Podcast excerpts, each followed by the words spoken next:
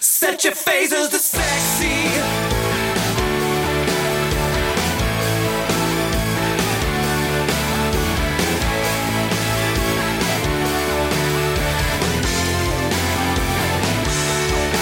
Hey, you reading comic books. Like the way you look. Like the way you always mess with your hair. We have one or two of Playing those. PS3. It's just you and me.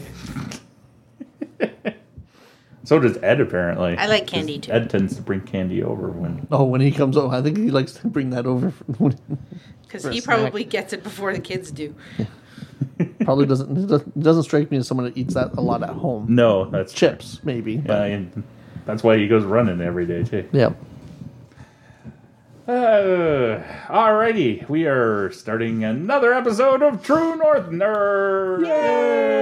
And this week it's the original crew, the OGs, as it were. We have Jen. The OGs. Yes.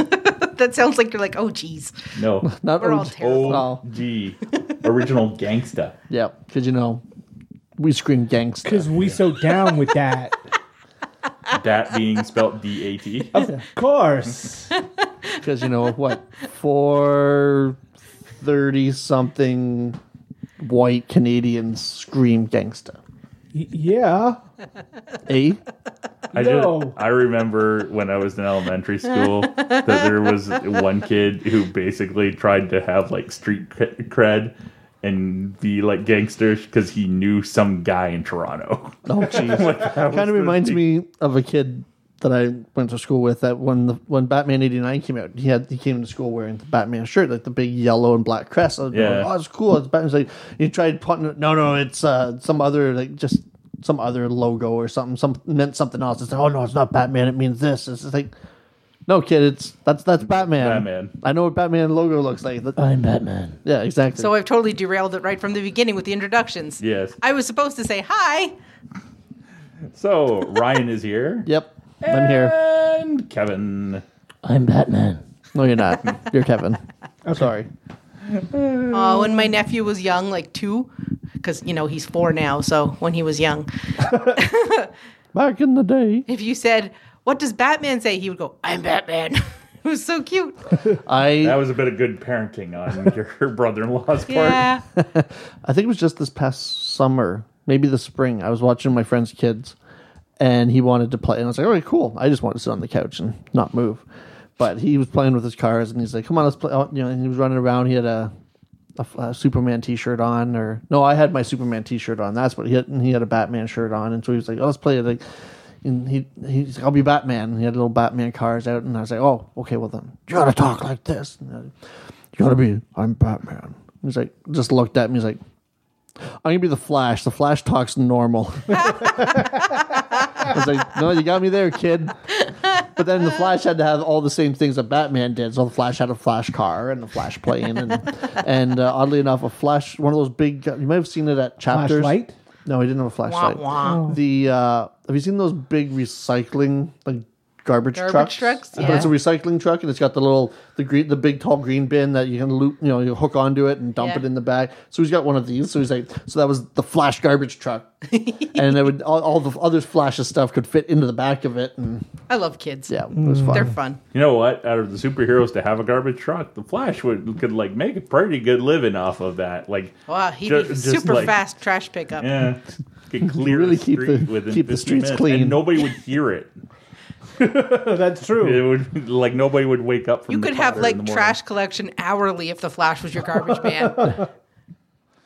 So uh, this is going to be a theme episode of uh, we're going to be delving into fan. Th- uh, the wild and theories. weird world of fan theories. Yes. But before that, we're going to go into the news. We don't have a lot of it, but uh, let's start off with a uh, an end, end note to something that we discussed on the, the last proper episode.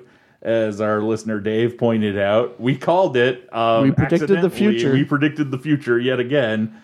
Um, the Star Wars episode nine? Nine. I always get the numbers mixed up. Yeah. Has a new director, and it is J.J. J.J. Abrams. Abrams. So I, I believe we didn't say that he was going to be directing it, but I think we said something along the lines of like, you know, he got that phone call. Well, I think I asked the question, like, what's he doing? Yeah. What's he working on?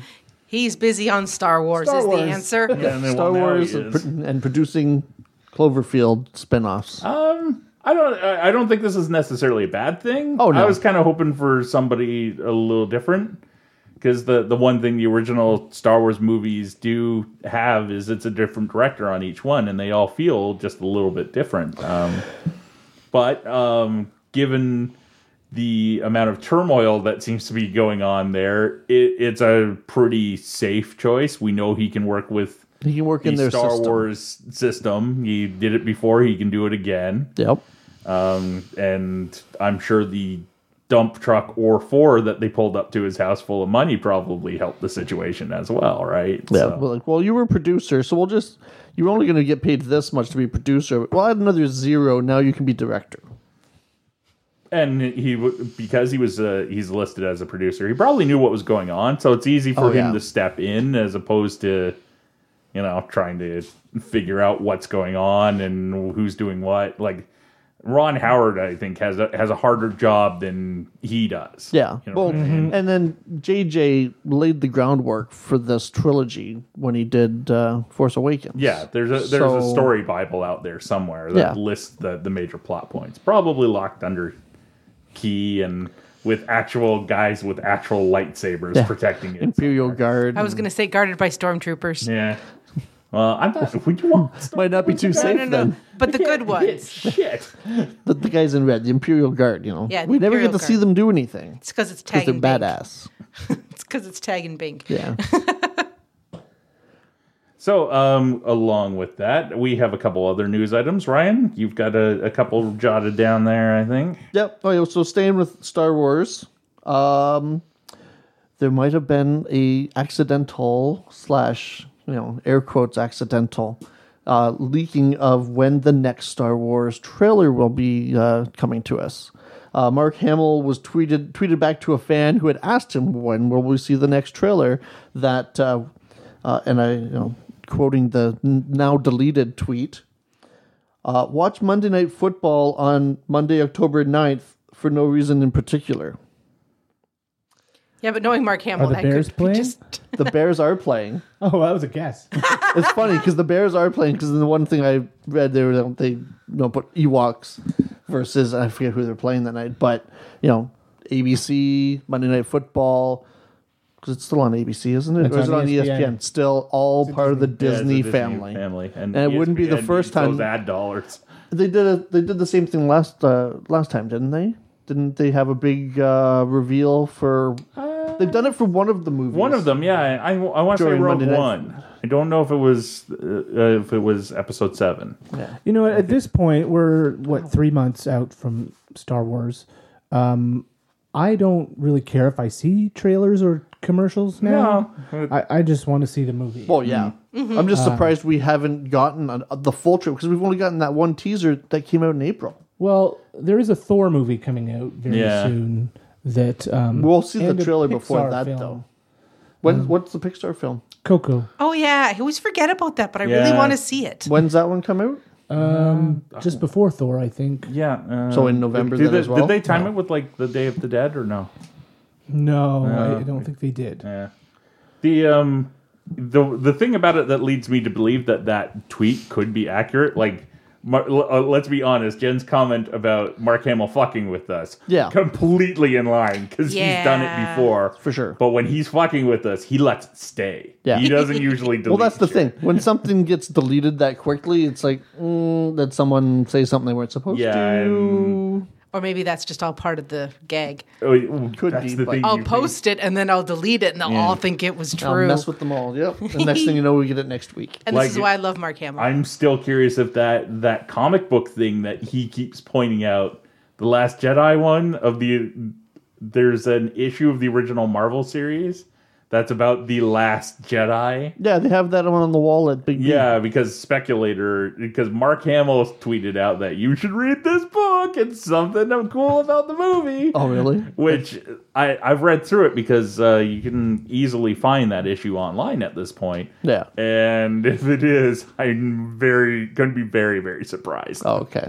if there's any. Yeah, it- maybe thematically there might be some similarities, but yeah. So, uh, but because of that, like, look at what that tweet did. Right, Mark Hamill could have been completely bullshitting everybody. Could have been and- drunk. Could have been drunk, and that issue has skyrocketed in price because people Now are everybody going wants it. for it, whether Yeah. it's right or not. The speculator market. Okay, I really next. hope Mark Hamill's just sitting back laughing. Oh, I'm pretty. His maniacal Joker laugh. Yes. Uh, I don't think he does that a lot anymore because it hurts his throat.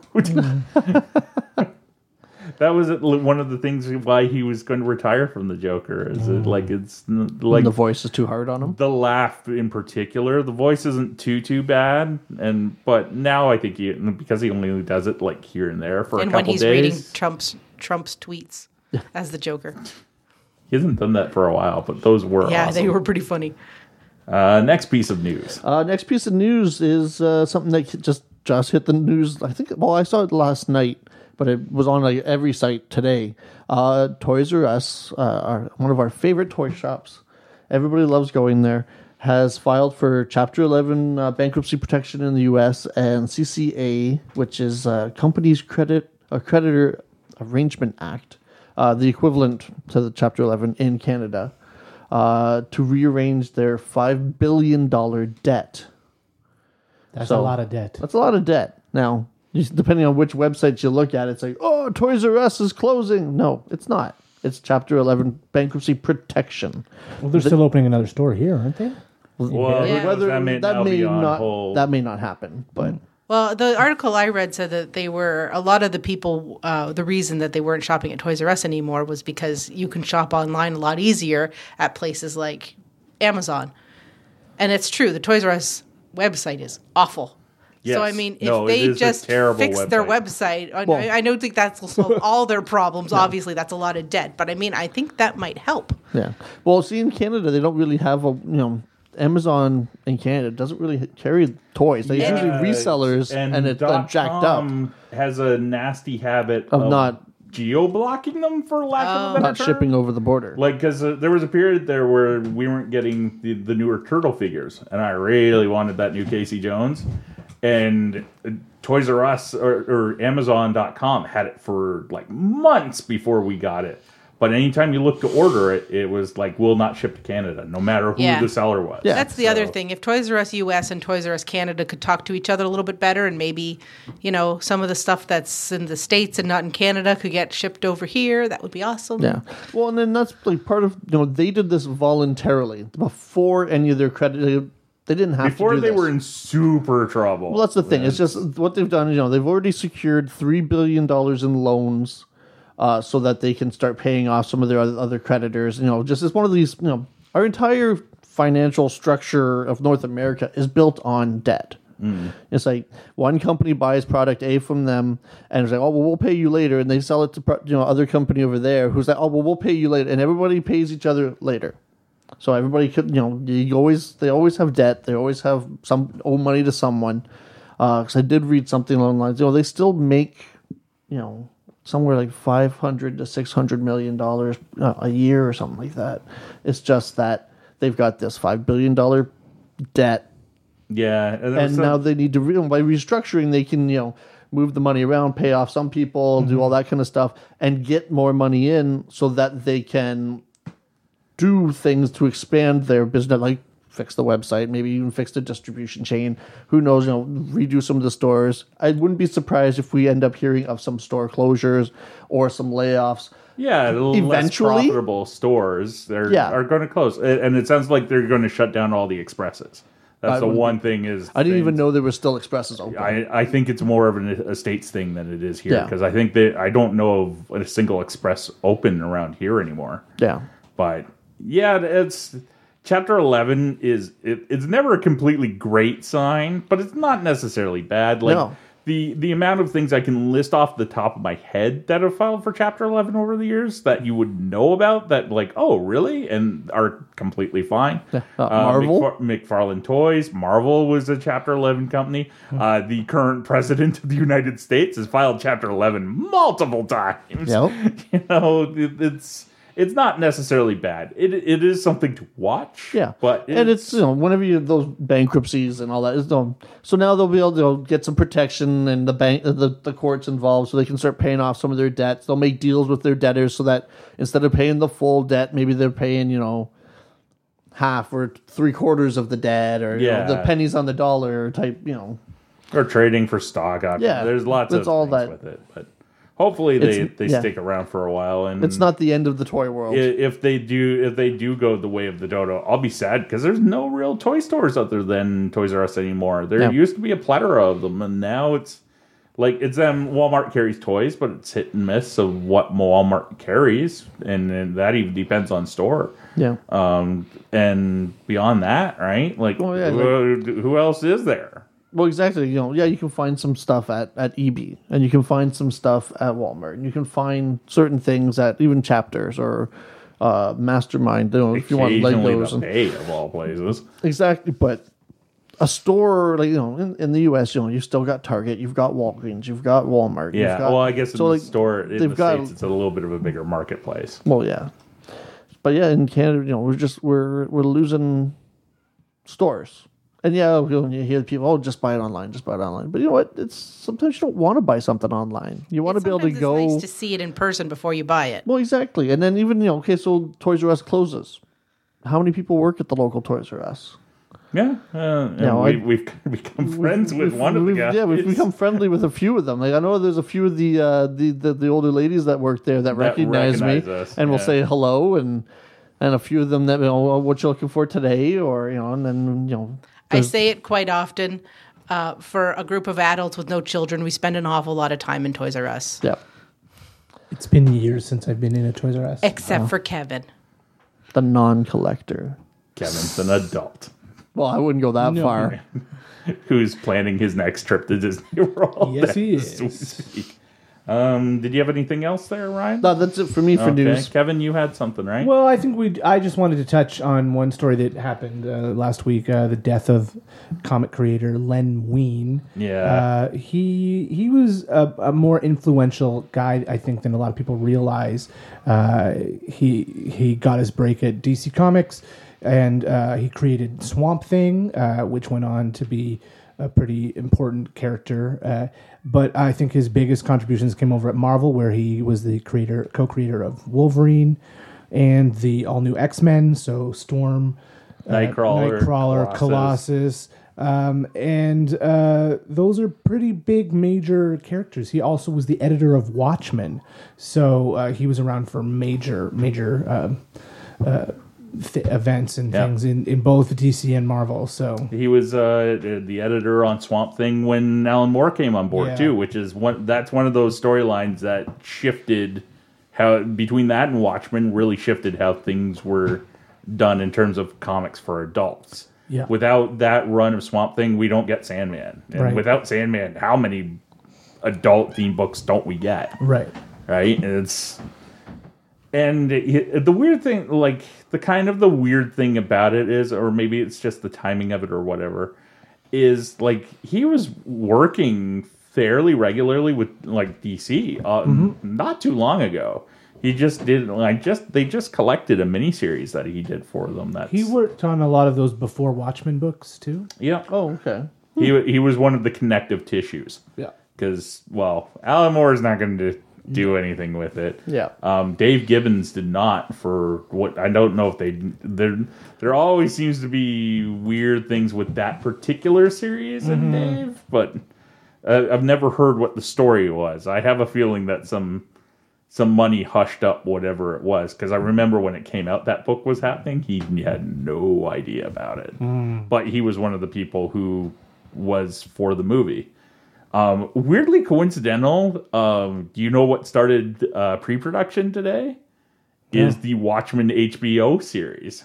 Really? What? They're, they're they're making a Watchmen TV show. Well, it's in pre-production. We'll see whether it actually occurs or not. Damon uh, Lindel, Lindelof, the, he was one of the people behind Lost and um, behind Prometheus, depending on what you think of that. Um, he's doing one for HBO. I don't know if that really never. Oh, I really like the Zack Snyder version. well, yeah. like, it's- I Zack don't know. Snyder I didn't movie, I, have thought any it was issues with perfectly it. fine. No, other than being a long movie, it's fine. It's, And it's, I've gotten a long. cut it's a long movie. book. It's like so. It's a long book. It's a long movie. I've watched it. Can you I'm- hear me if I'm this far away? Sorry, we'll the, find out the later. cat was crying and now she's in my arms. Hello. Anyway, Are you talking about Prometheus? Weren't even paying attention. Cat. Put the cat cry- down. She was Hmm. crying. No, she was just being mouthy to get attention. And it worked. Yeah, put the cat down. This is why she loves me better. Yeah, probably. All right, I'm totally paying attention. Uh, yeah, it's it's, it's, it's sad because we're, you know, it, it's part my own mortality comes in, but it's Well, there's like we're that. starting to like. There's not many of the the golden age and silver age guys around anymore, too, right? Like they're starting to get slim. Uh, Stanley's wife passed away not too long ago, and she Yep. was fairly instrumental with like his success. And without that, who knows where we are, right? So that I think I don't like thinking about it, and it's weird because usually when like celebrities and musicians pass away, it doesn't really get to me that often. It does every once in a while, but I fear for the day when Stan Lee passes away that I'm just going to be like this emotional ball of stuff because it's you know g- given what he what he's done and you know there's some controversies over all of it uh, it's still like he's an important part of kind of my life in a weird way. Yeah, yeah. yeah. Yeah. So, th- um, yeah, the, uh, my piece of news that I was going to contribute was the Watchmen adaptation. I had completely forgotten Lin Win was involved with Watchmen, so Mm. it's weird how that all sort of ties in together. But Uh, uh, you said you watched a, a super long cut of Watchmen. I've got a super. Is that the one where? where they reintegrate the pirate? Yes. The pirate comic book into the movie. Yeah, I think uh, Jen got it for me as a Christmas gift or an anniversary gift one year. Yeah, one of those. It's a and not and like the, it was like the complete collection because it has that like integrated back into the movie, but it also has the motion comics DVD on it, which I don't think I'll ever watch, but it's kind of neat. But motion comics are just kind of odd. Yeah. I, like tried to some of watch one, them. but I've watched a few. I like um, I like Astonishing X Men. That's a good motion comic. Oh, the Joss Whedon run one.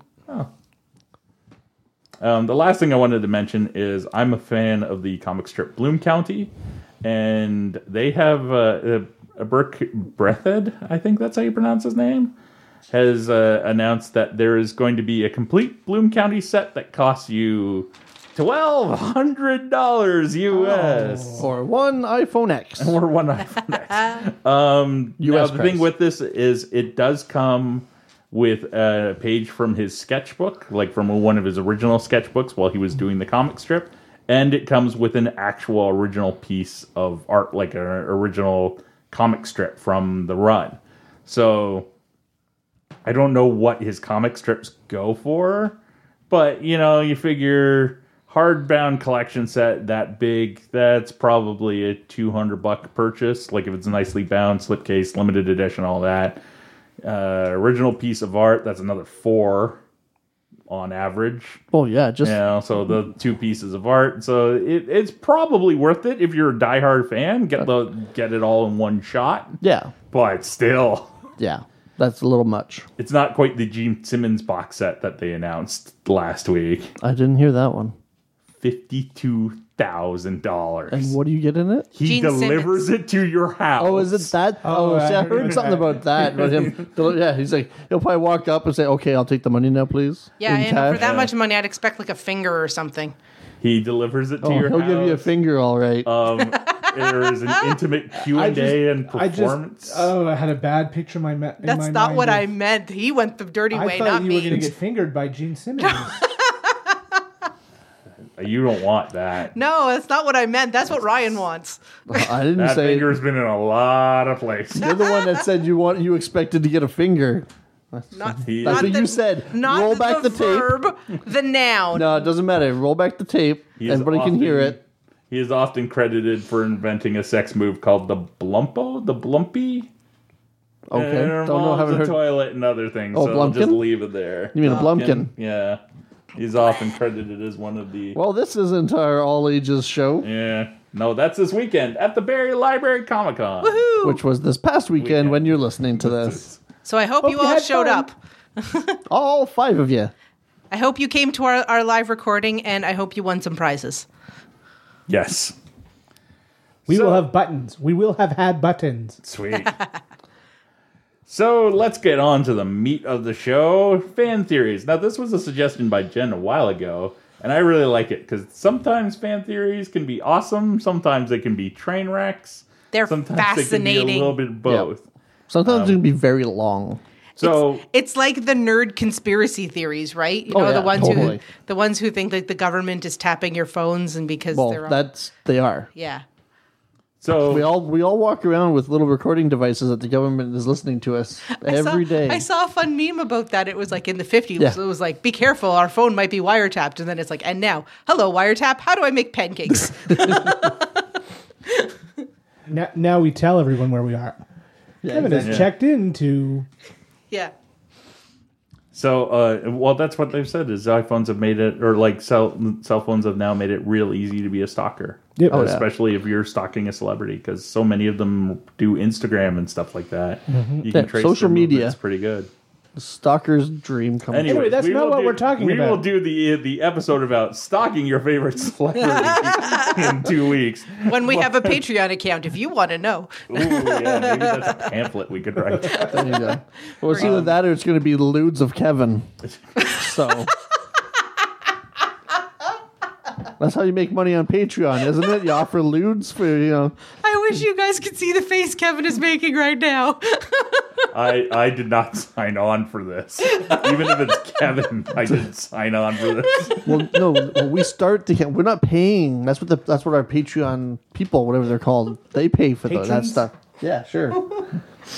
anyway, So For we're fan theories. so what we're talking about is stuff like the the Pixar fan theory, where the the movies are take place in the same universe and stuff like that. So you know, and all the cars and cars kill the humans, and when they, when they, th th they take on the personality of the last human that drove them before that they killed.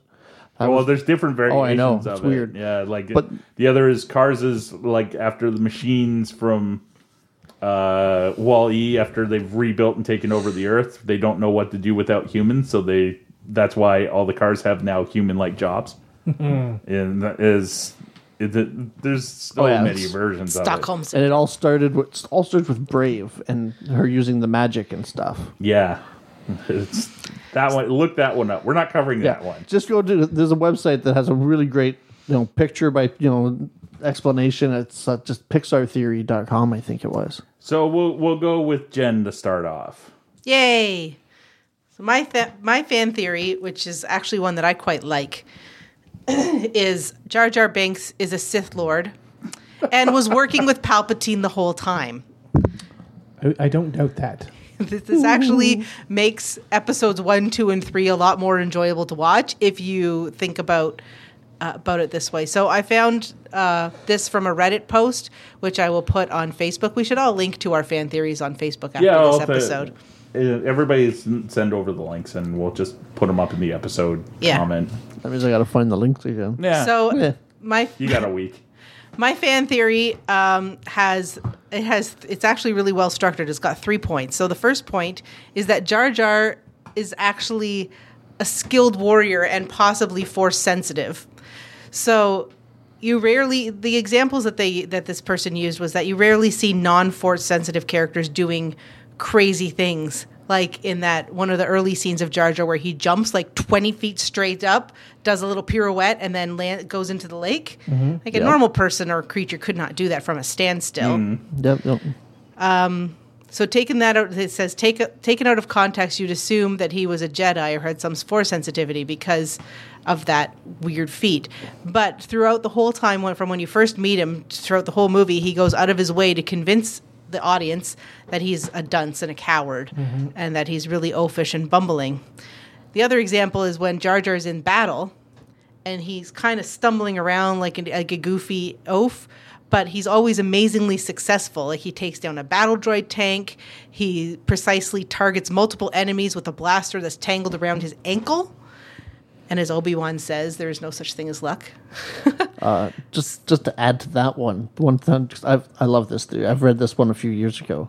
Uh, somebody put out there they did like a scene by scene of that sequence. Yeah. and it's very much like the the drunken master style of kung I'm Fu getting to fight. that. I'm Oh, getting to sorry. that. I just like That this was my one. next point. I would have brought this one as mine, but you picked it first. so yeah, that that goes to my point of that he could be doing this deliberately to fool his enemies into thinking he's incompetent, like drunken uh, drunken fist martial arts, where you look goofy and uncoordinated, but you're really doing that to confuse your enemies and lull them into a sense of uh, false confidence. So that's the first point that he's actually a skilled warrior. Uh, second point was that he is a master of mind control. So you think about it, consider this. Two experienced Jedi on a serious mission would never actually bring somebody that stupid along with them. No character that idiotic would ever be made a general, and certainly would never be made a senator. But if you there's clips on this Reddit page that we'll post on Facebook where it shows these pivotal Jar Jar moments, and he's always making some sort of gesture, like uh, the Jedi do when they're using their mind control. Now we're we're saying this theory all pertains mainly to episode one. right? Oh no, Is it goes the- through all of them. Oh really? Yeah. Oh, yeah, Jar Jar's not in episodes two and three all that. He is a much. little bit, but He's they there, still but- comment on it. So then, this is a direct quote from the Reddit article. Uh, actually, if you watch the prequels with the idea that Jar Jar might be a manipulative dark character, you begin to notice just how insidious and subtle his manipulation is, and how effective in almost every sequence he's evolved in, and just how also just how hyper aware the overarching plot he really is. So examples: Jar Jar tricking the Jedi into traveling with into traveling through the planet core so that they need him. Jar Jar carefully causing a scene so that they run into Anakin. Jar Jar constantly mocking Qui Gon behind his back while Anakin is watching so that Anakin learns to disrespect Jedi authority early on. And Jar Jar telling an eight year old child that the Queen is pretty hot, fanning the flames of the child's infatuation that is exploited later on. It's all part of his evil plot. So then the third point, sorry, this is a long one, but it's really very in depth and really cool and would have made this so much better. So the third point is that Jar Jar and Palpatine were co conspirators.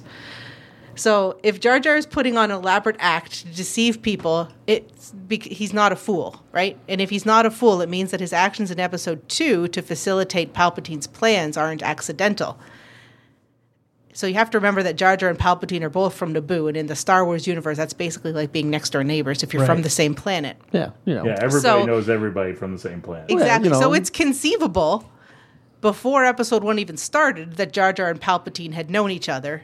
And we all know Palpatine is a Sith Lord. It's conceivable that they could have he could have recruited Jar Jar then. And this one is a little bit looser, but they said Palpatine still talks with Jar Jar in episode three. Uh, there's a scene where uh, the senators are following uh, Palpatine into a room, and Jar Jar is one of them. He's the only Gungan senator, so it has to be him. But you'd think out of all of the senat- senators in the Galactic Republic, why would he be chosen to be with the Chancellor? So, you know, it could be because Palpatine wanted Jar Jar close because they're in cahoots.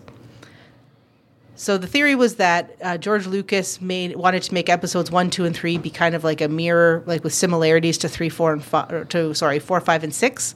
So that Jar Jar is the dark side version of Yoda, who first appears as a goofball, but we later learn it's a mask hiding the fact that he's a Jedi Master, and that Jar Jar was supposed to be the big bad, but since there was such a horrible fan reaction to Jar Jar from Episode One, it was changed to Doku, to Count Dooku right away, and that's why he seems like it was like a flat shoehorned character into the plot. He didn't really have a backstory. He's just kind of written in to cover plot holes. and uh, so then the example they say was Yoda was meant to duel with his literal dark side nemesis and mythological equivalent, and it should have been Jar- Sith Master Jar Jar, not old Count Doku that he f- Dooku that he fights at the end. And then Binks was supposed to escape the duel and survive the entire trilogy, so that it cast a shadow over the original trilogy too. You can rewatch the originals knowing that the Emperor wasn't necessarily the big baddie, and that it was maybe Jar Jar out there somewhere pulling the strings.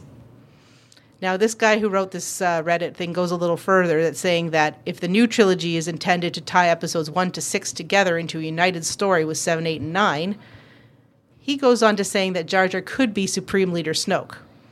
that part After I'm a not lot sure. of plastic that surgery. part. Well, Oh, yeah, no, and but then- we We've don't. only ever seen a hologram We've only of seen a Snoke. hologram. There's no. Oh, tr- that's there's true. nothing that says Yeah. that that hologram is actually what Snoke looks except like. for the new action figures. yeah. Okay. Well, the action Well, figures and don't that necessarily Reddit know post either. Is a little old at Yes. this point. Yeah, they read a post. And the is book old has now. come out explaining what happened Yeah. to Jar Jar after. yeah episode but anyway i think that that the- personally i think that theory is would have made episodes one two and three if it was real a lot more enjoyable because even if if that thi- if that was true and that jar jar was like hastily pushed into the back as a character after episode one because of the fan reaction it would have been so much better if they had just revealed him to be the villain from episode two and then everybody would have rewatched episode one and been like oh yeah I I think a lot of that theory is probably based in truths that yeah, aren't most theories are. the, the the Jar Jar part, like how he was supposed to be more of a character and was pushed into the back. That's definitely true. yes. Yeah. Whether he was a Mm-hmm. Sith Lord or not, No. eh, okay, Yeah. that, that's up for debate. But yeah, he, the fan reaction is definitely why he wasn't more in the I forefront. think for the little other two kids movies. loved him though. Yeah. Yeah, So if if those little kids who loved him in episode one came back in episode two and discovered he was a bad guy, And that that could scar a lot of kids. that could They, be they that killed could, Optimus Prime. Yeah. Come And on. if that theory was correct, that could be another reason why they decided not to do it.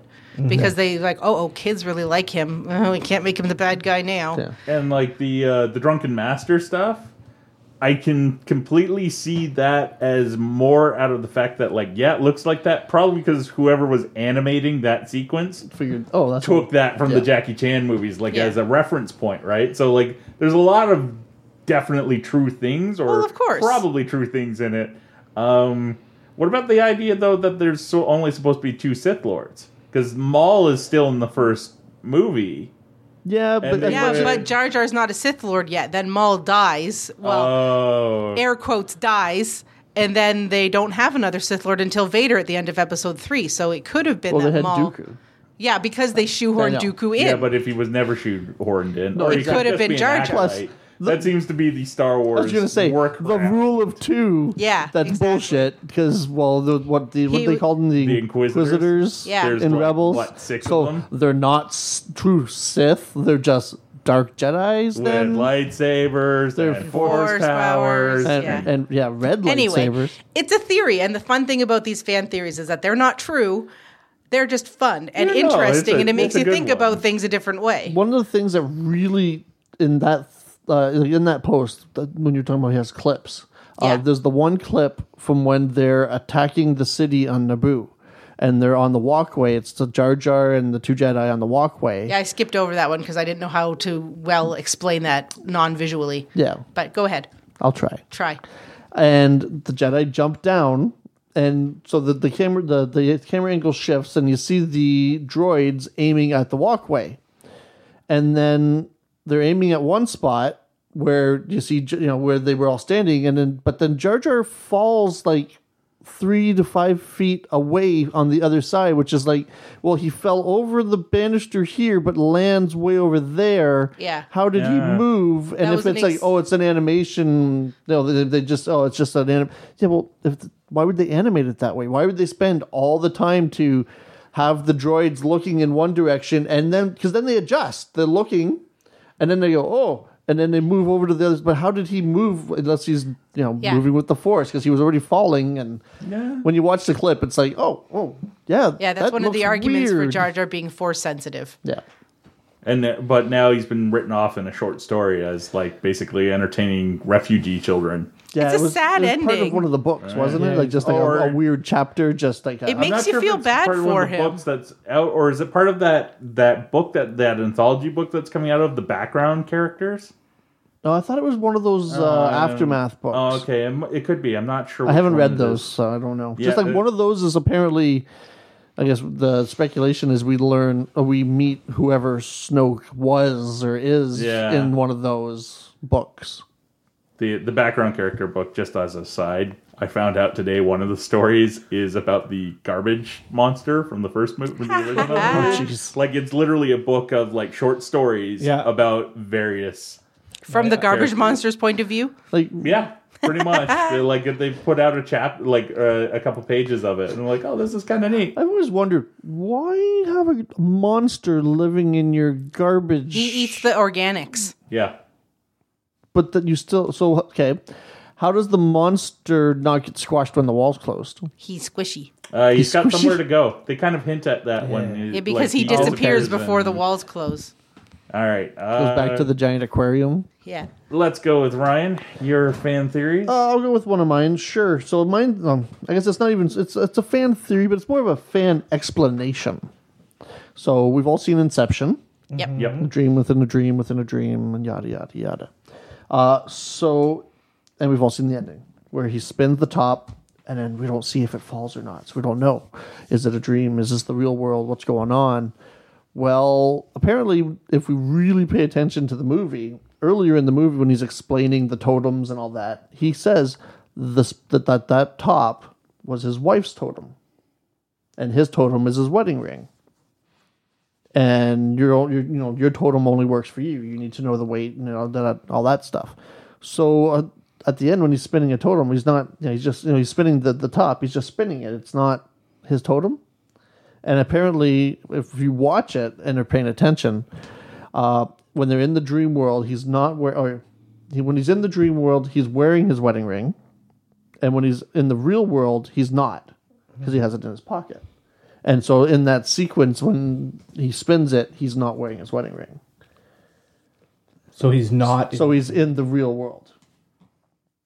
this movie makes my head hurt when I'm not paying super close. Well, exactly, and that's the thing. Like, 'cause we all, um, I know, it, it makes me have to want to rewatch the movie. It's like I have to find the time to sit down and really pay attention to it again. Yeah. That's why I haven't read it since I well, watched it since I saw this theory. But it totally makes sense. If you know, it all comes down to the part where you know is that his totem or not. Hmm. If he actually says it's not his totem, but by the end of the movie, we've seen it so many times that we associate it with him. Right. But doesn't he use it all the time to ti figure out through the course of the movie? He doesn't use his writing when he always uses it at the top. I, don't haven't seen the remember. movie in It's been so long forever. I know, Watch. but uh, there are times, yeah, when he spins it, but it's like, well, is he spinning it just to split to kind of throw us off, Or is he trying to figure and out the if whole he's in time his is dream he- or his wife's dream? yeah? Because if you know, he could easily just be taking his ring off and you know doing that at the same time, like. But yeah, exactly. It's one of those. I have to rewatch it now, Yeah.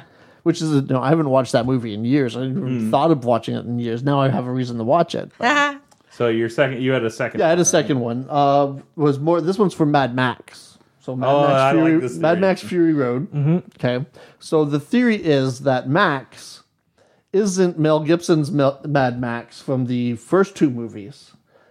It's not a continuation of that character's story. It's more of a Max has become just like a title that people will uh, you know will just take on. Uh, that this Matt that this Max is actually the kid from Mad Max Road Warrior that mostly just grunts and is the narrator of that movie. Like there's an old man narrating that movie that you're led to believe is that kid grown up. Well, in this movie, in, in Fury Road, we are it's narrated by um shit, what's that? What's his name? Tom Hardy. by Tom Hardy. So it's just it's his voice. Um, it's him narrating it. So the, the the theory is that it's this is just this is that kid growing up. So he's playing the role of Max, and it's him narrating it. And that's why throughout the movie, really, if you think about it, it's not it's Mad Max, but it's a Furiosa movie. She says a lot more. She does a lot more. He's just along for the ride. Yeah. and he grunts a lot. He doesn't talk a lot. There's also differences in the those flashbacks that he gets. The the kid is a, a girl in Fury Road. That like of the, the his child that has presumably died. Yeah. is a girl in Mad Max. It was a boy. Yeah, and it's so also that- like it's, it's- not it even. explains kind of why there's suddenly differences in the origin story. well, that's the thing. Like, 'cause they never really s- show that it's his kid. It's a girl, yeah, but yeah. So th- that's a, a, a, we'll probably never find out. unless George Miller comes out and says, says it, it, right? yeah, but it fits in the timeline too. If you think about it, if you were to cont- you know say okay, Mad Max Fury Road, uh, I mean Road Warrior, and you look at the, the age of the kid, and then you look at Fury Road, and if it you know if you went real time, be close to Tom Hardy. Maybe uh, maybe he should be a little bit older than Tom Hardy or a little bit younger, but yeah, close enough. close enough to make you go, huh. hmm. That's all I got today. No, Oh, that's a good. I was gonna I was gonna do the Pixar theory, but then I was like, I started writing out the Pixar theory, and I got I was like, this is too much to write down. Uh, Kevin, which one are you? Okay, I've got a I've got a small one and a big one. So let's Okay. start with the small one. yeah, go with the, The small. small one is that there are no actual dinosaurs in Jurassic Park. Yeah, I I saw the title of that and I didn't want to read it because I want you to explain it to me. But that seems There's no weird. dinosaurs in Jurassic. There are no actual real dinosaurs in Jurassic Park. okay, but that was the whole point of the movie. Okay. So So- he's gotten to it. I- So yeah. here we go. The entire premise of Jurassic Park centers around the fact that they can extract blood from this one mosquito that they found um, trapped. Not just in one, amber. but from one, whatever. But yeah, so the problem is DNA has a half life, and after 65 million years, the DNA was probably no good. Yeah. So what are these mi- what are these creatures then if they're not actual dinosaurs? Plus, a, a mosquito probably extracted blood from several dinosaurs, and and it would be a mess to try to sort out which DNA, even if there was DNA in there, which di- DNA came from which dinosaur. So. Here is the theory that, uh, again, someone on Reddit had come up with.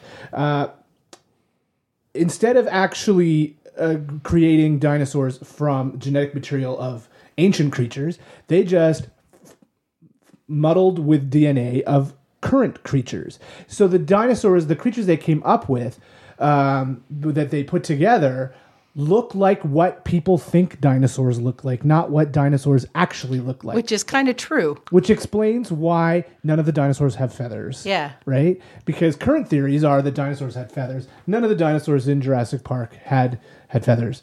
Um, uh, velociraptors, in reality, were only about the size of of chimpanzees, and the di- re- velociraptors in the movie were over six feet tall. Yeah. you know. There is no evidence that that frilled collared dinosaur spit venom and yet there was like he had acid breath so these were all things that their crazy geneticists worked on the other thing is uh, when um, dr sattler uh, uh, ellie came in and she said oh my god all of these plants are are are prehistoric well where would a mosquito get prehistoric plant dna right? So again, they they just their current scientists said, well, let's make some plants that look like, uh, and they just did some genetic modification to current plants to make them look prehistoric. So that the this leads to the idea that the real reason that doctors Grant and Sattler were brought in to Jurassic Park, along with Jeff Goldblum's character, the mathematician, wasn't so that they could prove the authenticity of it. It was to see if they could pull the wool over their eyes. Yeah. So if if um, experts. the, well, the guy, the guy who, who's the guy who runs Jurassic Park, the um, oh, Hammond. Yeah, John Hammond, he he admits at the be- in the beginning of the film that he's a flim flam man, that he's like his job is entertainment, and he's always been a P.T. Barnum like character. So his idea is if we can pull the wool over the eyes of these genetics or these specialists, then Joe Blow is going to spend a couple hundred bucks to come to the theme park for the weekend. He'll believe anything we tell him. I like that theory. You know, you know what though is weirdly, I think the writers of Jurassic World also like that theory because Yeah. they they Yeah. explain like it offhandedly. Because since Jurassic Park came out, like you said, we now know that a lot of dinosaurs had feathers.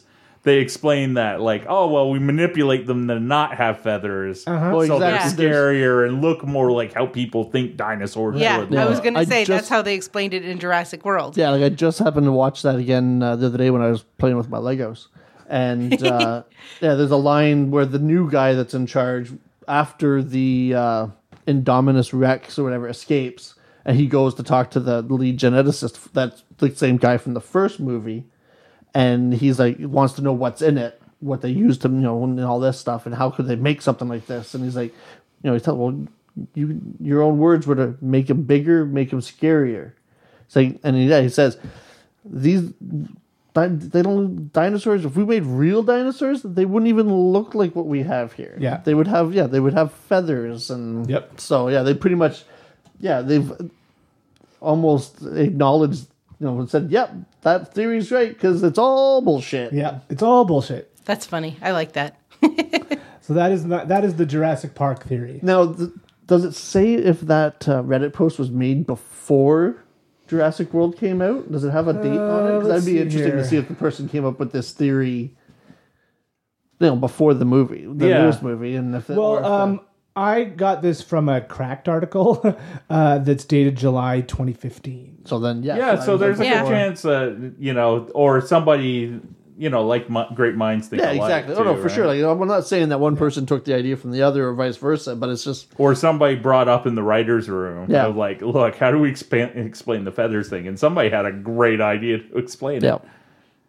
So yeah, so I just thought that was fun. No, it's a well, good, that's a good one. that's I a like cool that one, one, yeah. and like a lot of this, the story points really do add up. well exactly. Just even just the, the theory that yeah they're being brought in just to see if they can fool them. Yeah. Yeah. Is this good enough to And fool you know, these if Jurassic people? World hadn't come out, it would be completely and utterly plausible. Like Oh, yeah. there's no holes in it without that movie, right?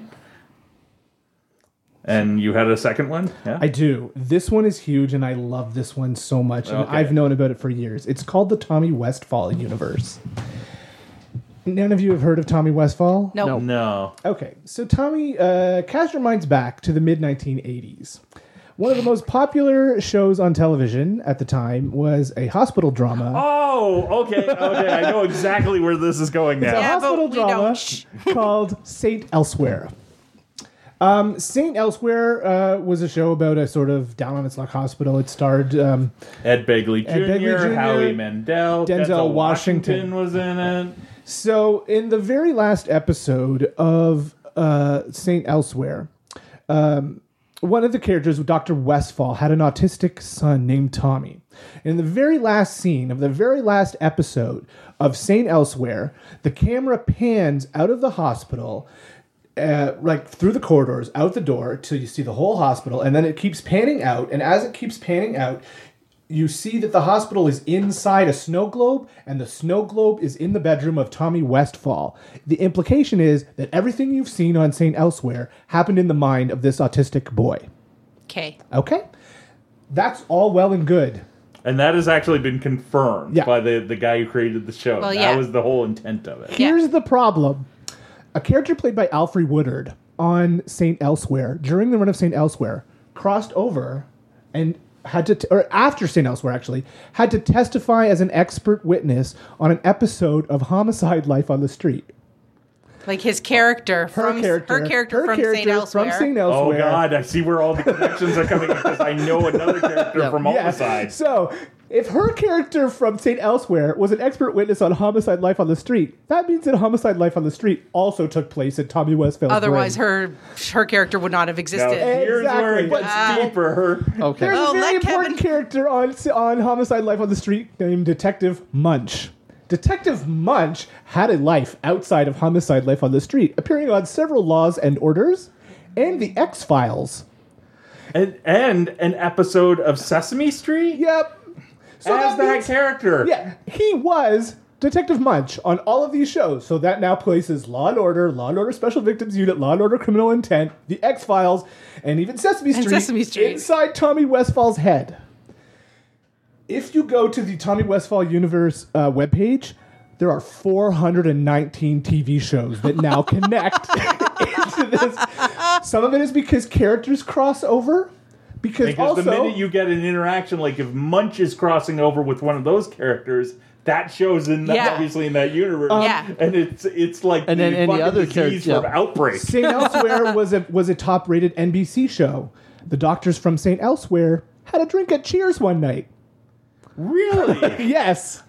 so that means Cheers is now. I, I'm assuming that when they did the ending of St. Elsewhere, they didn't even think about nope. this. Nope. This is hilarious. The other so- thing, the oh. other thing that, uh, that it's not just characters. There are uh, fictional products that uh, appear on more than one show. Like the cigarette smoking man on X Files smoked Morley cigarettes. Do you know how many shows Morley cigarettes have shown up on? No. hundreds, hundreds. really?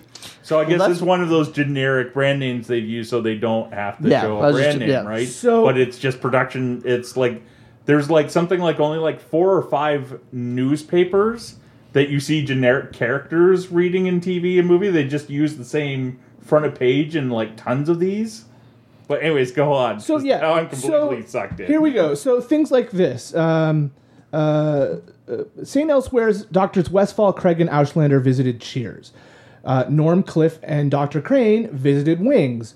There was a spin-off of Cheers called The Tortellis. The John Larroquette show crossed over with Cheers. The Frasier. Cheers spun off Frasier. The John Larroquette show referenced Yo-Yo Dine. Yo-Yo Dine was a client of Angel's Wolfram and Hart. Angel was a spin-off of Buffy the Vampire oh my Slayer. goodness. Wayland Yutani is also a client of Angels, Wolfram, and Hart. Wayland Yutani made some of the weapons used by Firefly's Malcolm Reynolds in the Oh my Battle goodness. of Serenity. Uh, they're also they're the big bad company in the Aliens franchise. Yes, they are. A Firefly class ship from and unique to the Firefly universe is visible in a scene in Battlestar Galactica. Really? Uh, so Hmm. that makes uh, Battlestar Galactica is now part of this universe, and Caprica was a spin-off of Battlestar Galactica, so that puts all of those shows in. This uh, shows as um, as, as wide-ranging as I Love Lucy and Star Trek Voyager have Oh my made it. I into- love Goodness. Lucy. yeah. Oh. How does it go back to I Love Lucy? let's Oh, now find he's gonna out. I, find I'm out. Like that's a uh, then we'll So- just sort of okay, let everybody well, while else you read it search, because this while is you search for this now. oh, So it says ev- all the story of St. Elsewhere took place in this autistic kid's dream. Now, was the kid in the hospital? Like we said, you said No. there was a snow globe with No. a hospital. He was at home. Because I was Oh, just thinking, just because that showed and those stories took place in his dream doesn't mean that those people that he's dreaming about didn't live in the real there, world. there is that definite Yeah. concession, but there's that you can still make, the but connection of St. Elsewhere to all those it- shows. It's what's weird is interesting, I yeah. did not re- like. I I've heard this story like before the St. Elsewhere part. But it wasn't until Kevin mentioned homicide where Yeah, it was then it like just the, snowballs. oh my god, because I know Munch is in it, and Munch has been Munch in is- so many things, and like it's like the monkey from Outbreak. I was gonna say right? that's It when just you goes, watch the yeah "Ooh." exactly. It's like do you see the little red dots on the on the worldwide map, and all of a sudden it's just boom. Yeah, because like especially like, um, I think that also means the the wire is probably connected too. Uh-huh, Because I don't Doesn't think he show up on that? I don't know if Munch, he or- shows up on it, but he is referenced, and it's like and other characters are too of homicide, right? So which means it takes place in the same world, same universe. And like the X Files and the X Files, uh, you have Millennium, and then like Yeah. It's just it's layers upon layers upon layers. Um, I'm trying to find it. I Love Lucy. Um, is it a brand thing? No, uh, it has to do with the Danny Thomas show. I'm trying to figure out where the layers come in. So, Oh, uh, okay. oh, plus the Adventures of Superman uh, fits in too because Superman appeared on an episode of I Love Lucy. Um, yeah. Oh, like the George Reeve Yep. Superman? Yep. Oh, okay. Oh my So uh, the Danny Thomas shows Williams family shares a home briefly with the Ricardos on the Lucy Desi Comedy Hour, which was a reworking of I Love Lucy. Um, trying to go back up here. Let's see, let's see. Uh, the Danny Thomas show uh, was linked to through the Dick Van Dyke show, which was linked to Oh, Jesus. yeah. Okay. Well, we'll Yeah. put the link up. It's crazy. and I'm definitely- it's crazy. how Well, much just think- time and would this- Jeopardy? Jeopardy would be in that because Cliff was on Jep. Uh, Cliff from Cheers was on Jeopardy. and Alex Trebek was also in X Files. yeah, Well, or at least mentioned, right? Because of the the Men in Black episode, the uh, the one where it's like the all the guys telling the stories, and then like in the final one of the Men in Black, the the the Men in Black. Oh, you It's mean a- the Four Horsemen? No, the Men in Black episode Here's- of X Files. okay. Here's how Star Trek fits in. Um, oh, and that and that just nukes everything it fits Oh, right in there. through Red Dwarf of all shows. What? Uh, in the Red Dwarf episode Sirens, the crew of the Red Dwarf come across a spaceship graveyard which includes a Wayland Yutani ship connecting with Angel and an Eagle ship from the TV series Space 1999. Nine. A Klingon bird of prey from Star Trek is also in the graveyard. Uh, the TARDIS from Doctor Who appears in the hangar bay of the Red Dwarf. It can be seen during the launch of the Starbug in an episode called Thanks for the Memory. Uh, Doctor Who is all connected by a single canon, the three versions of Doctor Who. Yeah. Uh, let's see here. Um, okay. The John Larroquette show referenced Yoyodyne. Many years in the future, the same Yoyodyne built starships for Starfleet in the 24th century, including the USS Britain and the USS Phoenix on Star Trek The Next Generation, which features the adventures of the crew of the USS Enterprise D. And from there, that links all the Star Treks. Oh my It also goodness. inclu- uh, links Team Knight Rider because uh, let's see here. Ja- Dr. Jackson Roykirk invented both the earthquake machine that had to be defeated by Team Knight Rider and the nomad, nomad robot that had to be defeated by the Star Trek crew.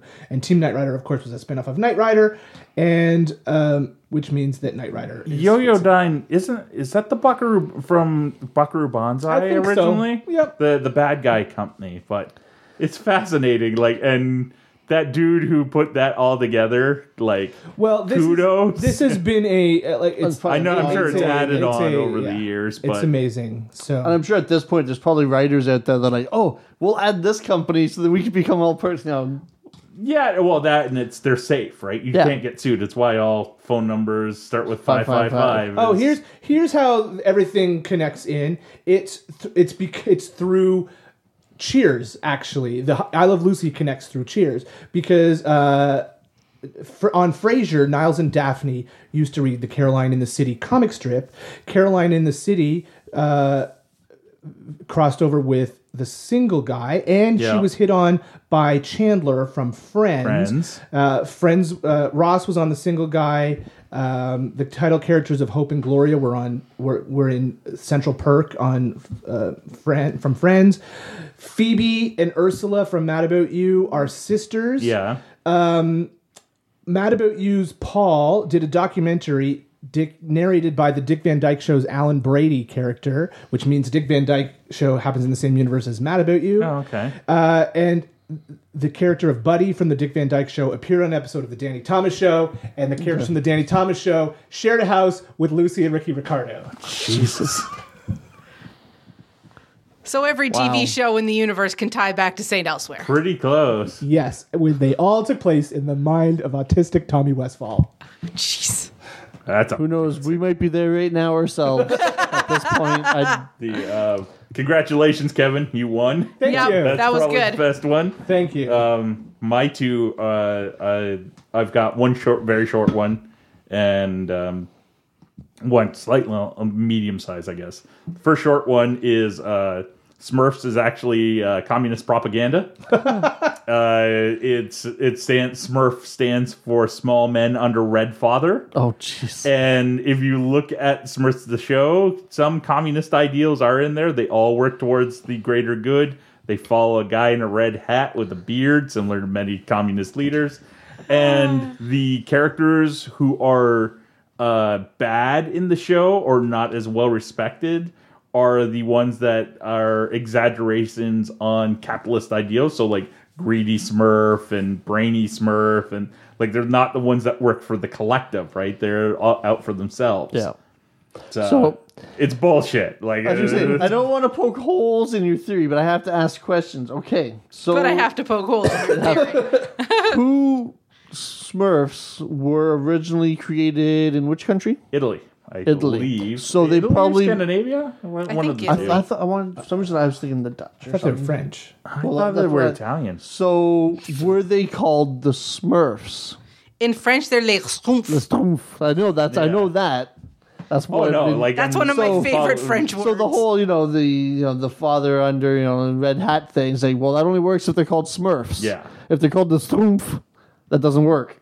oh I Belgian, just like Oh, saying that. So Belgium. Belgium, Belgian comic franchise. but The Stumpf. Yeah. La, la, la, la. They So- Smurf or De Smurfen. The Smurfen. The The Smurfen? Smurfen. De Smurfen. That's Dutch.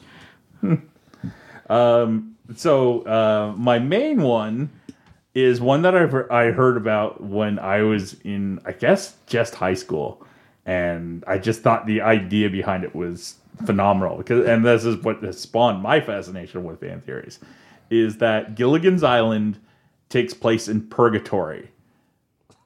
Okay. So, or, Gilligan's or Island a was lower lost? level of hell, depending on how you want to look It at was lost before Lost was lost. Yeah, in a lot of ways. Um, I love this theory. So the basic short ver- form version of the theory is if you look at it, all of the characters represent one or more of the seven deadly sins. So in the case of uh, Ginger, you have lust. Marianne is envy. In uh, the Howls, you have greed and sloth because they're not really doing anything and they're they just want Yeah. money.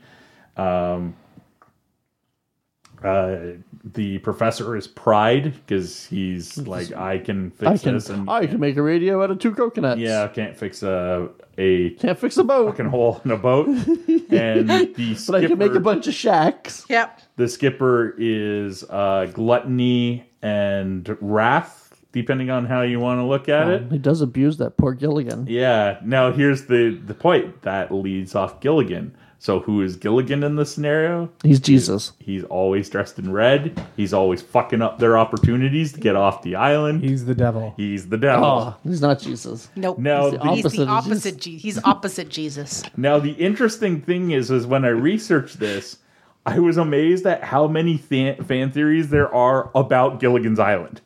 That like a lot of them are similar. Would you like to know how Gilligan's Island fits into the to the Okay, let's get to that. People can look that up. That's okay. I think So- Kevin just looked it up. So Gilligan's Island, if you look at it, um, some of the theories are that one or more of the cast members is actually dead and isn't actually there. Okay. Um, the professor being one of the the most likely candidates because that's why they never get off the island. Is the guy who could help them get off the island isn't there Isn't actually and that's there. what- and that's like.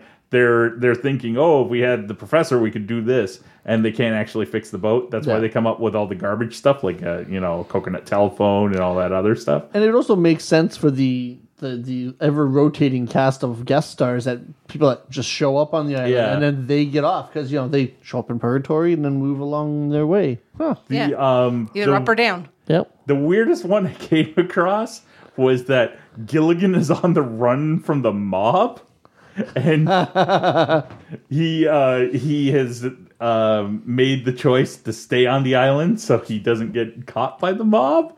But it like uh, one of the biggest problems with that is somebody pointed out. So Gilligan controls the weather because that's why the boat had crashed. Well, maybe he just took Well- advantage of the opportunity to being lost. Yeah, it could be. If he's the devil, maybe he can control the weather. So th- th- Because this the is a devil, you topic just that need to I think hide we from the should mob. revisit at some point. Yeah, well, Well, there's, I'm there's sure all we kinds can of find other ones more. out there. Like Oh, yeah. just off the top of my head, there's Rick and Morty ones with Evil Morty. Mm. Who is he? Uh, I didn't even bring in any Game of Thrones ones because I'd be talking to myself because none of you people watch Game of Thrones. I Sorry. read the books. I can't put myself through that There's emotional another turmoil one again. similar to Tommy Westfall that involves um, literary characters. There's a lot of Disney oh, the, ones. the Newton The Wald Newton uh, Walt universe. Newton, yeah.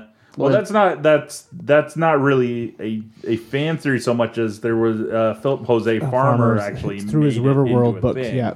like Oh. an unofficial thing, mind you. But I like the Disney one with the parents from Frozen Yeah, how That was- Frozen, the uh, Little Mermaid, and Tangled Tarzan. and Tarzan, and, and Tarzan all mixed together. that one was confirmed with air quotes by the director Yeah, of uh, Frozen, apparently. yeah. Anyway, we'll do another fan yeah, theory. uh, I think we we'll revisit this in like a year, maybe. Yeah, and we can do a a, year? That's part a long two. time from uh, Maybe now. six months, what, or whenever we run out of show ideas. So next week, part two of And I think Kevin should keep a watch on this one because this is one that could be ever expanding. Oh, it- it's It, it it is never ending. Never ending. ending. It- but So if you want to fall down that hole, We'll post the link on our Facebook page. What we don't know is in like Kevin's bedroom, there's like one of those big spider web Yeah. Or- With yarn and yarn and pictures photos of all and- these TV shows, and it's just getting worse and worse.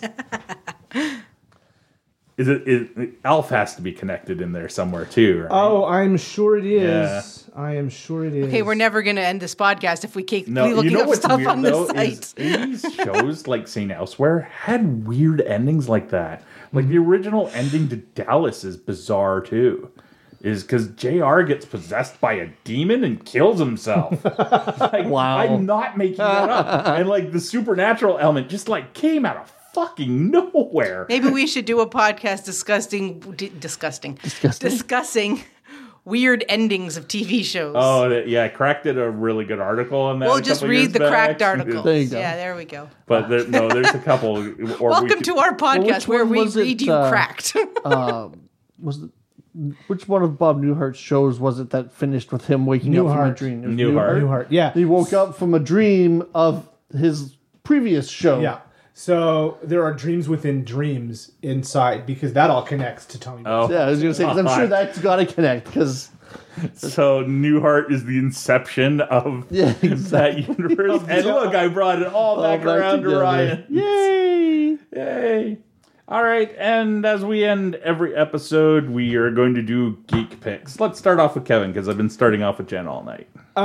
So I just, dis- thanks to me searching out uh, the Barry Library webpage for the details of the upcoming Comic Con, which has already happened as you've heard this. Yay! I discovered the Hoopla app that uh, if you have a library a library membership, a library card, you can use this app to and not just Barry Public Library. There Yeah. are a lot of libraries Yeah, a lot that of subscribe. libraries. Not everyone, but the there are a Aurelia lot that Library do. does not. They use Overdrive. Uh, Overdrive is more for ebooks. Hoopla is more for streaming. yeah, well, I mean, I can tell you the financial reasons why not every library has it, but nobody wants to hear about But it. anyway, uh, Hoopla has a ton of graphic novels. Yes. And their interface for reading, even on my iPhone, is really pretty good. Oh, yeah? It doesn't have Marvel, uh, but it does have No, DC. yeah. Uh, and so I have been. Uh, I, I love the Legion, and I discovered one of the books that's on there is Superboy and the Legion of Superheroes, Volume One, uh, which reprints, which uh,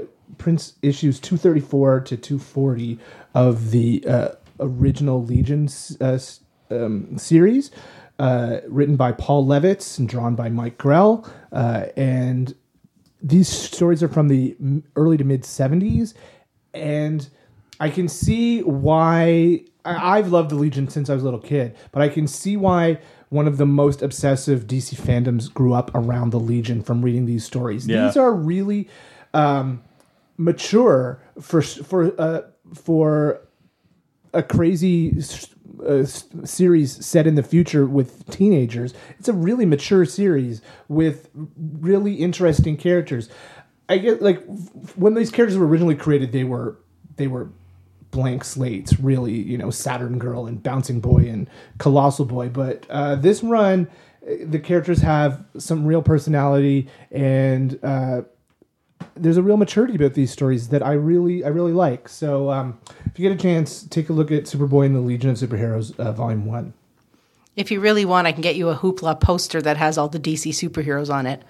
I've got an extra one in my office at work. It's weird with the Legion of Superheroes that like that book has existed in one form or another for like all through di- different decades. Yeah. But I only really associate two authors with it, like two writers. One is Paul Levitz, Uh-huh. and the other is Jim Shooter, like, who both went on to very good careers as editors. Yeah, Mark Wade did a good run on it. Yeah, Mark, Uh, yeah, that's true too.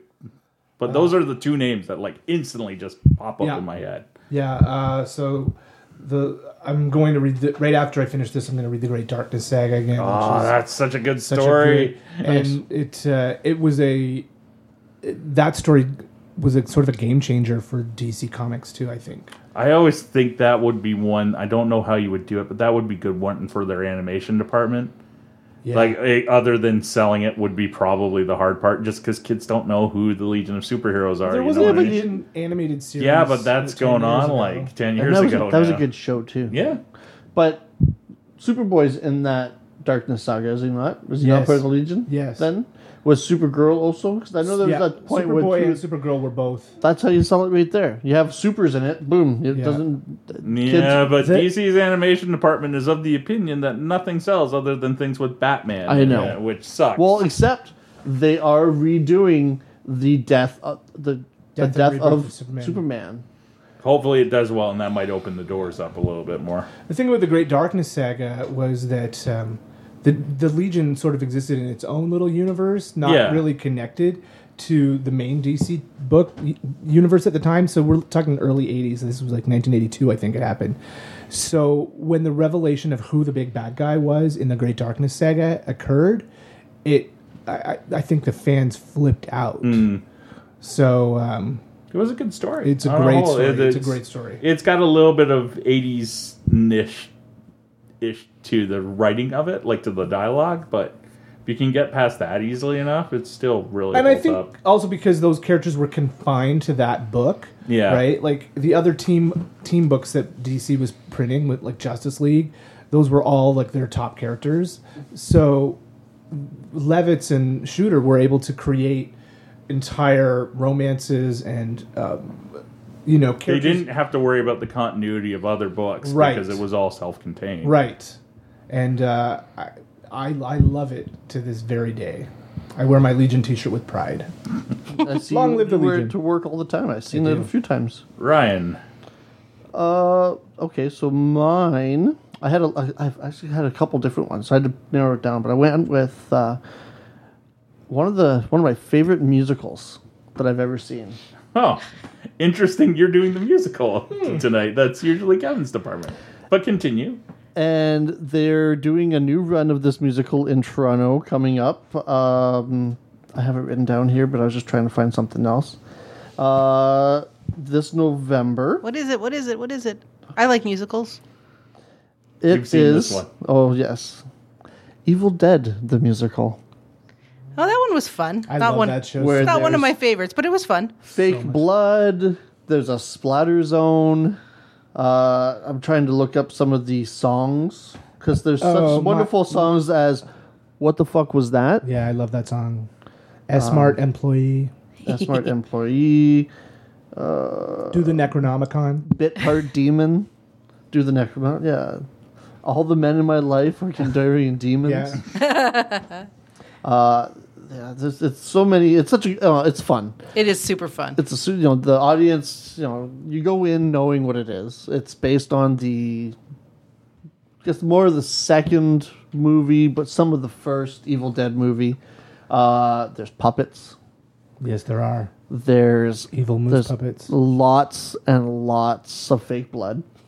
Well, I'll tell you, the first time I went to see it, uh, I went with a bunch of friends, and I don't like gory horror movies, but I do love musicals, and I was so afraid I was going to hate uh, that. I, I, I That was afraid- exactly my I was worry af- going in, I was yeah. afraid I was going to not be able to enjoy the experience because of the gore. yeah. Yeah. But by the time the Fountain of Blood erupted in Act Two, I was with this show so much. Yeah. It's just got so much heart, and um, I actually met the woman who wrote the music. She used to, uh, she used to do um, she used Your to do book club, summer right? thea- Or no, she something? used to do No? summer Oh. theater in Aurelia, That's what it was. and uh, she's super nice. And um, yeah, it's um, it, it, it all came out of a Queen's University uh, d- uh, the drama program sort of it was a joke this show they did it in a bar and people liked it But the thing is, is that it is kind of a joke show. oh it totally is But it's fantastic. It's like um, that now Avenue tours Q. the world. yeah It's like They've been- Avenue, they were Avenue on, Q, the big uh, uh, parody of Sesame Street. I don't know if Regis was still on it on at the time, but the Regis and Kelly Oh, they yeah? were on like, like their Halloween episode because they had a, I, w- I guess an off Broadway showing. Yeah. I can't see it being on Broadway, but it, uh, it it did play off broadway in new york and that's why we've got a cast album because it's the off broadway cast that, that made the, uh, re- the okay. record I have that CD at home. cool. But yes, so tickets are still. Oh, tick, last time I checked, tickets are still available. It's playing uh, performances are from the 9th of November to the nineteenth at the Randolph Theater. where's the Randolph? Theater? No idea. it used to be the bathurst street theater Oh, okay, yeah, yeah. It's in Toronto, so it means I have no idea where it is. Theaters change their names like every five days in Toronto, it seems. I saw it twice. I back thought- when it was at the theater across the street from the Wayne Gretzky's restaurant. Yeah. And that's the only reason why I know where the theater is because it was across it's Wayne Gretzky's restaurant. I know where that is. that's on Blue Jay Way. Yeah, that that used to be uh, 99 Jeff Keighley's, Blue Jay Way. uh, restaurant. It was the and it was the old Second City Theater. yeah, and now it's the condo, I believe, Well, of course it is. as is everything in Toronto. Jen, So my geek pick, as always, is Squirrel Girl. Still, good because I can tweet Surprise. this, the official Squirrel Girl account, Yep. and she'll retweet it. yep. Um, still reading the the floppies and uh, Squirrel Girl's in the Savage Land now, battling Ultron, who is a giant robot dinosaur. Um, it's really funny, and uh, Squirrel Girl's friend Nancy has fallen in love with uh, a guy from Doctor Doom's country. What's Latveria. Lat, Lat, yeah, Latveria. Latveria. And it's funny because they're all like, Doom is their god and their president. So they're all like, we do not be happy. Ha- Doom does not let us be happy. And it's really cool. Anyway, that's my as always pick. But then because Brent mentioned the Smurfs, The Strumpf. Les Schtroumpfs, I decided to Google the Smurfs. And so my other geek pick, if you have time, is to read the Wikipedia on the Smurfs. Why? It's really cool. Okay. The Smurfs came about in 1958 from in Belgium, and there's this whole article on the history of it and the meaning of the word and why they use the word Smurf as both a noun and a verb. There's a whole Smurf universe and Smurf So Ben, berries Smurf you. You Smurfing Smurf. and Smurf Go economy. Smurf yourself. And I mean, this isn't the crappy movies that just came up. This is like when it was originally came up with and what was modeled off of. It's a really Mm-hmm. interesting read. When I was a kid, I had a whole lot of Smurfs, the little tiny plastic things. You could get them at Wonderland. Yeah, I don't think that's where we got them from because I didn't really go to Wonderland until I was a teenager. But uh, my dad is from uh, Holland, so he's that's how I knew about Asterix, and and Yeah. he brought all that stuff over with him and shared it with his kids. So it's really interesting to to read about the Smurf. So if you have any kind of Smurf uh, childhood memories, you should read this Wikipedia page. It's kind of cool. Okay, Smurf trivia. What was Gargamel's cat's name? That's right. Asterix. Okay, you all pass. Um, I've got uh, You are couple officially picks. geeks. Uh, one is That's a what it quick took. one. I Not picked- this podcast. No, Sorry. It's okay. that's our Um, sidebar. They're not going to let us sit next to each other No. anymore.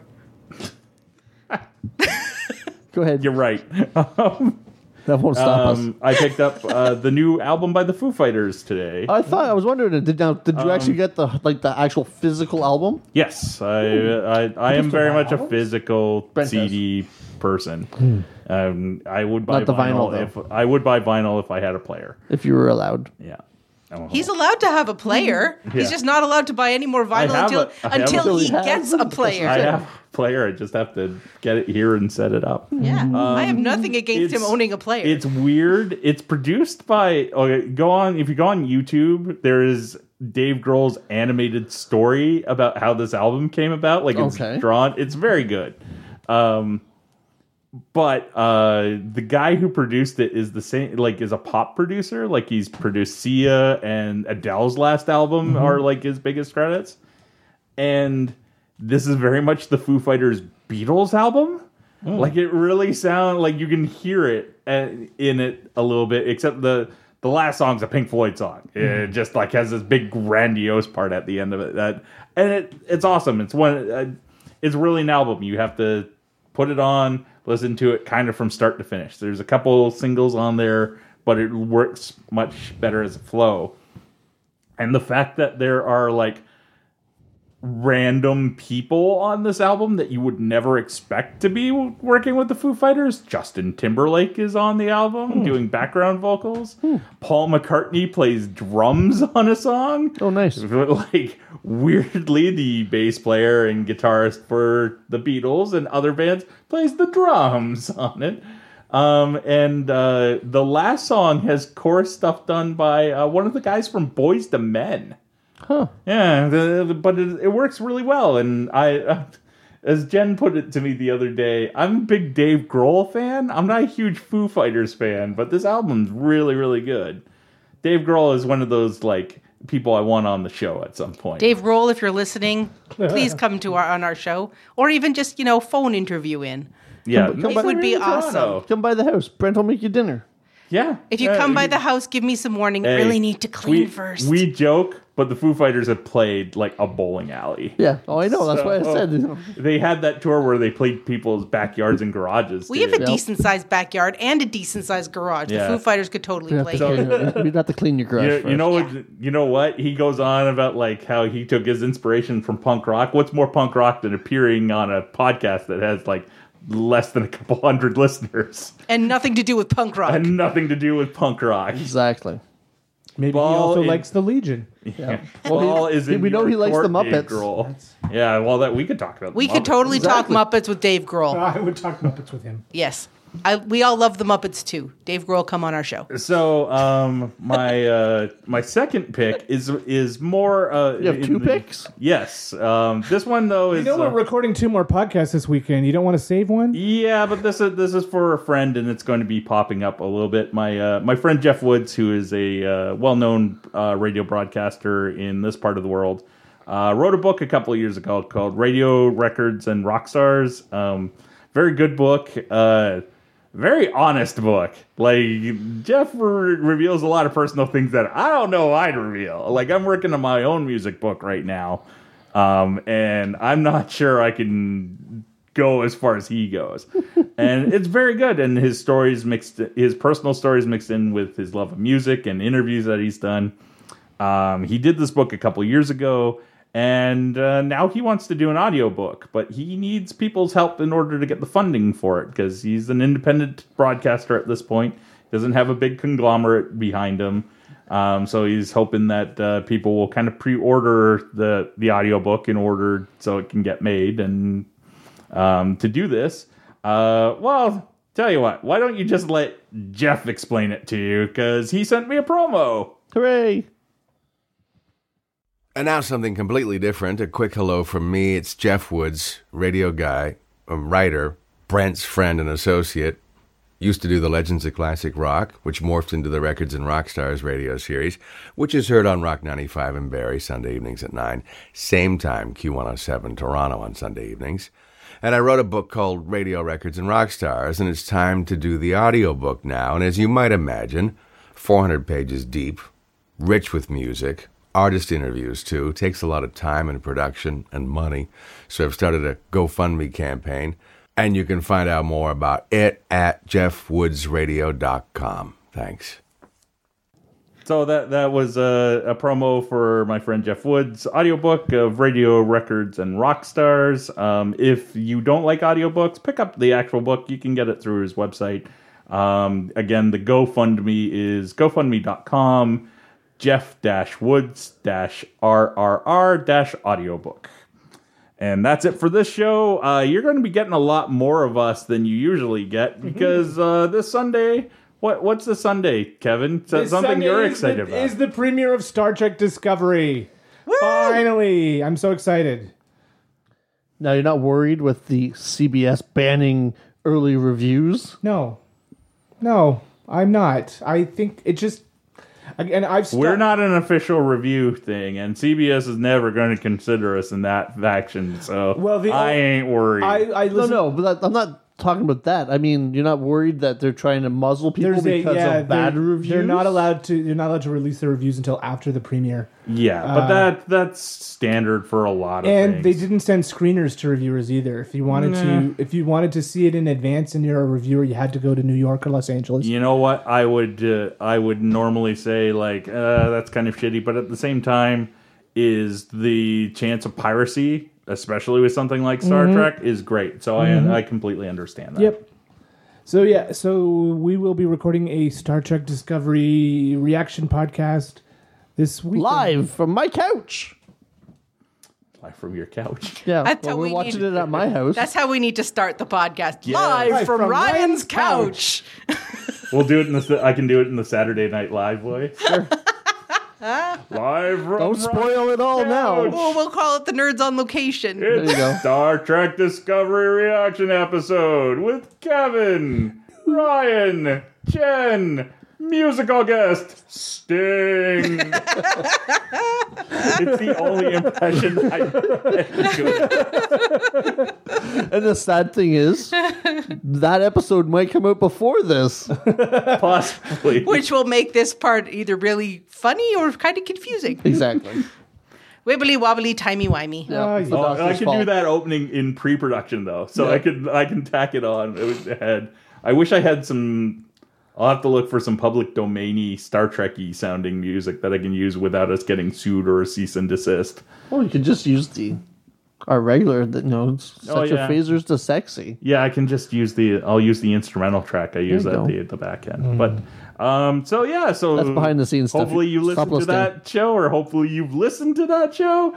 Hopefully, you're just still listening. Hopefully you're still listening. I, I'd like to take the, the this brief moment to thank everybody who is listening and who has been telling us they've listened. Yeah, I wanted to mention that uh, on our Facebook page, we've had some some comments. Thank you so much to uh, Rose Ty uh, for your feedback on our Fan Expo episode. Uh, Ryan's brother Drew has been leaving some feedback as well, and uh, some other people as well. So um, you know, we we like getting your feedback, and uh, thank you for letting us know you're listening. Our, our good friend, well, my good friend Gavin has been.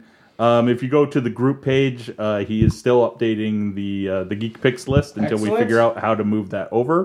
Uh, except he hasn't for a little bit, but I guess that's kind of he's, he has a valid excuse. Yes, he is currently in South Africa. He Because wa- he got married. Yeah. yes, and, uh, And that's where you go when you get married is South Africa. no, that's a um, Apparently. He went on an African lion safari. Yeah, uh, he and his he and his wife uh, are both big Africa. I travelers. like having you and that back, was one of the few places Safari. neither That neither one of of them them had have been. So, and, uh, the pictures look awesome, by the way, Gavin. I'm looking forward to talking to you when you get back because there's a good chance he'll download this for the plane. Excellent. Oh, he might be back by the time this downloads. Either way, he'll hear it. Uh, maybe I'll put this episode up early. Eh, we'll see how much work I get done on stuff. just for Gavin.